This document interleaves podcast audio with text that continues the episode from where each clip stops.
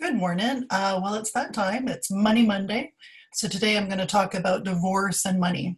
Um, it's always such a hard thing to go through when you go through a divorce, and I know money is a challenge. How do you deal with it? And very confusing and scares a lot of people.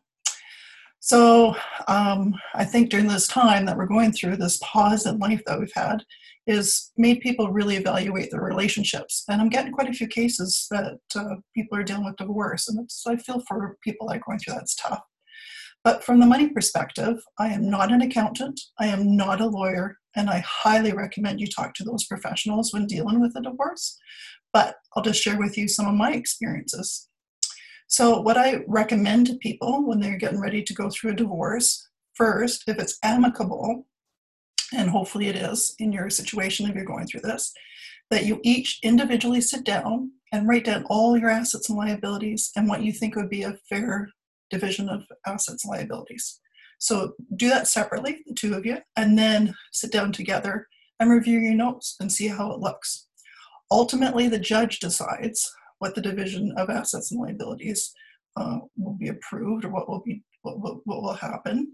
But I find that if people do a lot of homework ahead of time, it can help alleviate costs when going to uh, a lawyer or a mediator to help you go through the whole divorce thing. So consider all assets and liabilities. So look at pensions, look at CPP, uh, look at everything that you can think of and I know the rule of thumb is kind of uh, half division of assets and liabilities during the time you're married, but I've seen lots of different end scenarios play out. So, so uh, I know it's tough. Consultant, expert, uh, you know, deal with a lawyer or mediator to deal with the legal stuff, and an accountant. But just some tips I thought I'd share with you and stuff. And if you're going through that, I wish you all the very best, and of course, wishing everybody financial health. Have a wonderful week.